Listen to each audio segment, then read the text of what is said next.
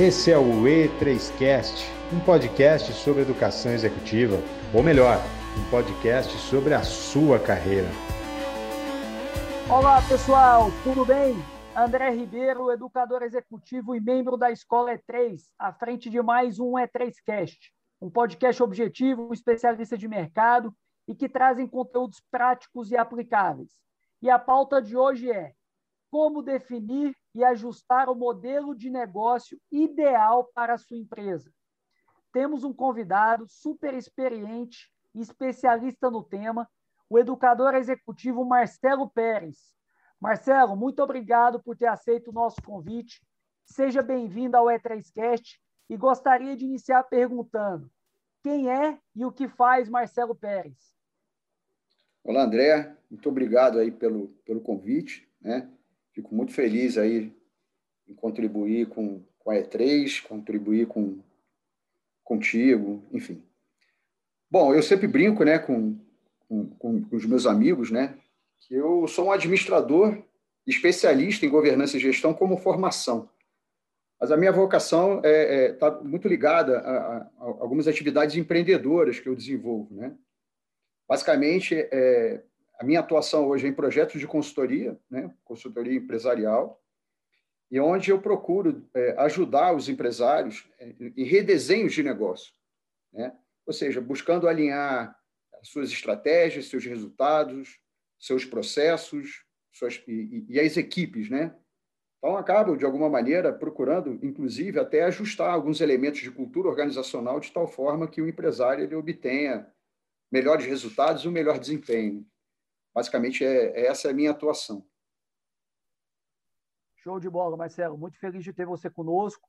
E você que tem uma longa experiência no mundo corporativo, como fazer a empresa identificar que a sua estratégia de negócio precisa ser revisitada ou até mesmo modificada?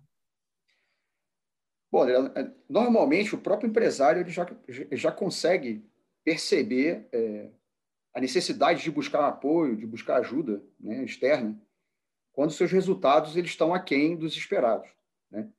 E, e muitas vezes há uma dificuldade, né? e, e nesse momento difícil surgem muita, muitas demandas, quando o empresário tem dificuldade na sua operação, né? no seu dia a dia, é, dificuldade em, em, comercializar seus produtos e serviços, é, há uma necessidade de revisão do seu portfólio de produtos, e, e, e, nesse sentido, naturalmente, o empresário ele já, ele já busca apoio, né? já busca é, auxílio de um especialista para, para que ele possa é, é, fazer uma, uma releitura, que eu chamo de modelo de negócio, né? ou seja, buscar um realinhamento do seu portfólio de produtos, buscar um entendimento das demandas de mercado, é, entender quais são as tendências de consumo, tendências de comportamento de compra, enfim.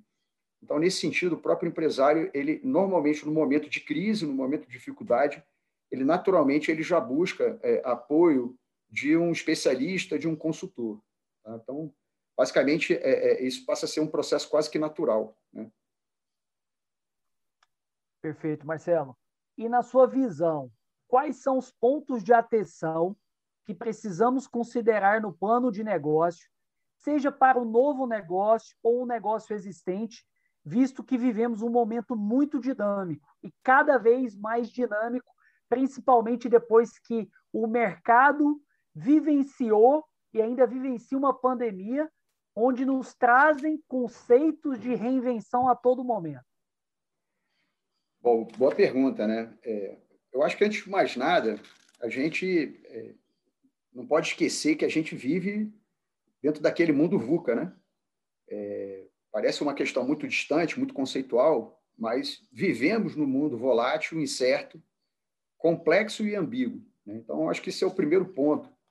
A primeira, primeira, primeira questão, eu acho que quando a gente pensa num plano de negócio, num desenho de um negócio novo, ou redesenho de um processo existente, a gente não pode perder isso de vista, né? Essa complexidade, né? E, e, que a sociedade vive hoje. Né? Então, antes de, antes de mais nada, o empresário ele precisa entender o seu mercado, ele precisa entender uh, uh, os seus clientes, ele precisa compreender uh, quais são as expectativas e as dores que esse cliente tem para que ele consiga avaliar uh, uh, se o seu portfólio de produtos, se a sua proposta de valor está alinhado com essas, com essas necessidades. Então, antes de mais nada, entender o cenário, entender o, te, o contexto organizacional e entender essas, essas dores, né? Essas, essas, essas necessidades do cliente. Essa conexão com o cliente passa a ser o ponto-chave do sucesso de qualquer negócio. Então, esse, é, esse seria o primeiro ponto.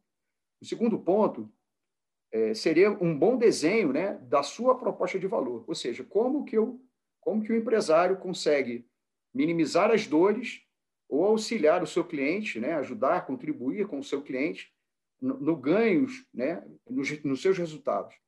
Tá? Então, é, é, aí a gente entra até numa discussão, né, quando a gente passa por uma visão de proposta de negócio, a gente, naturalmente, a gente acaba observando e revendo o portfólio de produtos.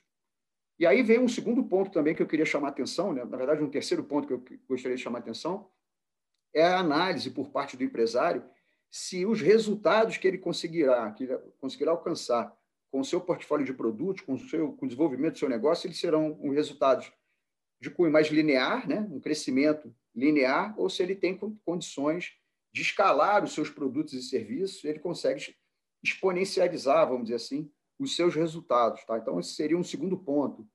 Um bom desenho da sua proposta de negócio. Terceiro ponto que eu acho que deve ser observado é, é o uso da tecnologia. Né? Então, quanto hoje em dia nós vivemos aí um processo já de em andamento de transformação digital, então a gente precisa trazer elementos tec tecnológicos para dentro do negócio, justamente para potencializar a entrega né, de valor e a experiência do cliente.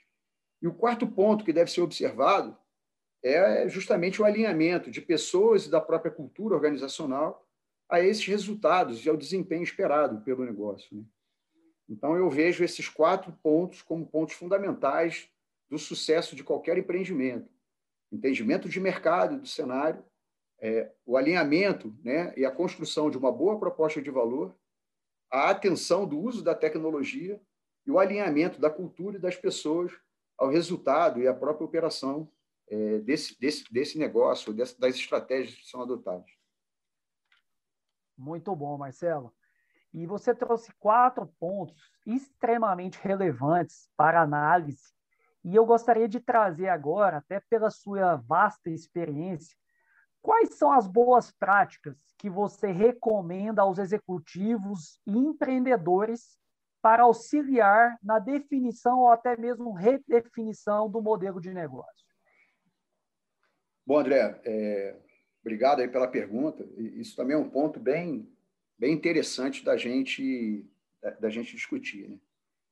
Hoje, com, essa, com a, com, a, tendência dos negócios digitais, dos modelos de negócio baseado em plataforma, com a necessidade de, de alavancarmos o desempenho e, e a própria agilidade né, de qualquer tipo de empreendimento, eu acho que três pontos são fundamentais. Né?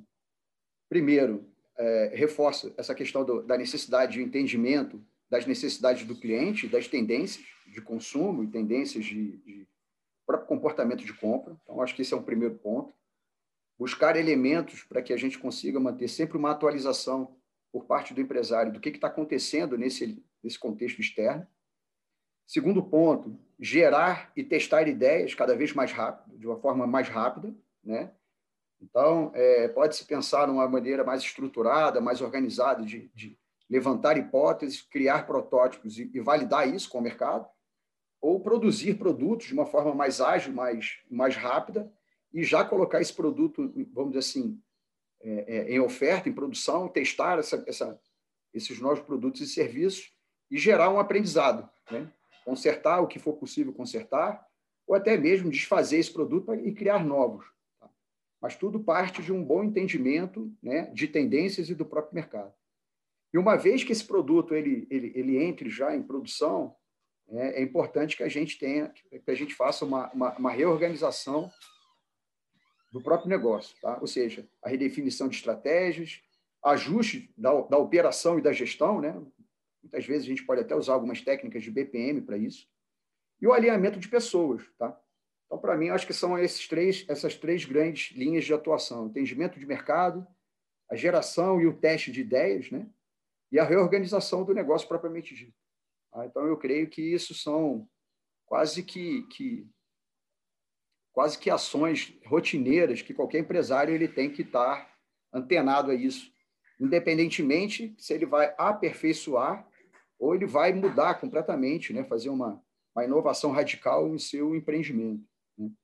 Eu vejo dessa forma. Excelente, Marcelo. E para fechar, quais canais que você utiliza para se manter atualizado e para que o seu método seja refinado sempre? Bom, é... Bom interessante, né?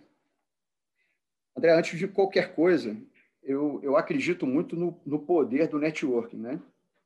Então, é, estar sempre com clientes e parceiros em momentos assim, hoje talvez um pouco mais difícil, né, por causa da pandemia, mas eu acho que o network é fundamental para que a gente consiga entender, primeiro, o que, o que eles fazem, como que eles enxergam essas tendências e as dores de seus clientes e como que eles estão buscando soluções para é, ajustar o seu modelo de negócio e ajustar é, é, o, seu, seu, portfólio de produtos e serviços. Tá? Então, acho que uma forma de aprendizado muito grande, um aprendizado não formal, é, é o relacionamento muito próximo dos meus parceiros de negócio e dos meus clientes. Tá? Então, sempre, de alguma forma, mantendo contato, Antes da pandemia era muito comum sair para tomar um cafezinho, para sair combinar um almoço, combinar uh, eventos onde pudesse uh, agregar e agrupar empresários, seja de um mesmo setor ou seja de setores distintos. Então, acho que esse é o primeiro ponto. O segundo ponto que eu procuro é, desenvolver também como, como dentro do âmbito como se fosse uma rotina, é, eu procuro estar atento a algumas, alguns estudos e pesquisas de mercado. Né? Então, normalmente eu acompanho é, algum, alguns, algumas organizações como a Euromonitor, a Century, é, Global Trends. Então, eu, eu, procuro, de alguma forma, ter acesso a listas e relatórios de tendências e, e, e, e análises de mercado, né? sejam elas análises setoriais ou análises gerais, o que está acontecendo, vamos dizer assim, dentro do contexto e dentro da sociedade. Né? e faço naturalmente uma avaliação interna, né? Olho para dentro, né? Faço um processo de auto, auto, auto, autoavaliação e observo como que eu posso estar ajustando, né?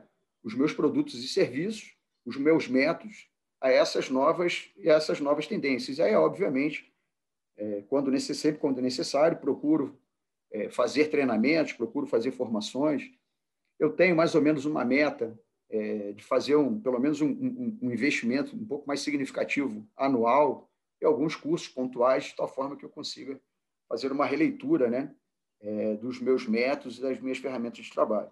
E aí eu volto né, à, à questão do, do, do, ciclo que eu comentei na, na sua pergunta anterior. Né? Entendo, busco entendimento de demandas, tento gerar e testar ideias, né, novos métodos, novas ferramentas, e, obviamente, uma reorganização interna do meu trabalho, né? seja no portfólio de produtos, seja nos meus métodos e ferramentas utilizados nos meus trabalhos. Né?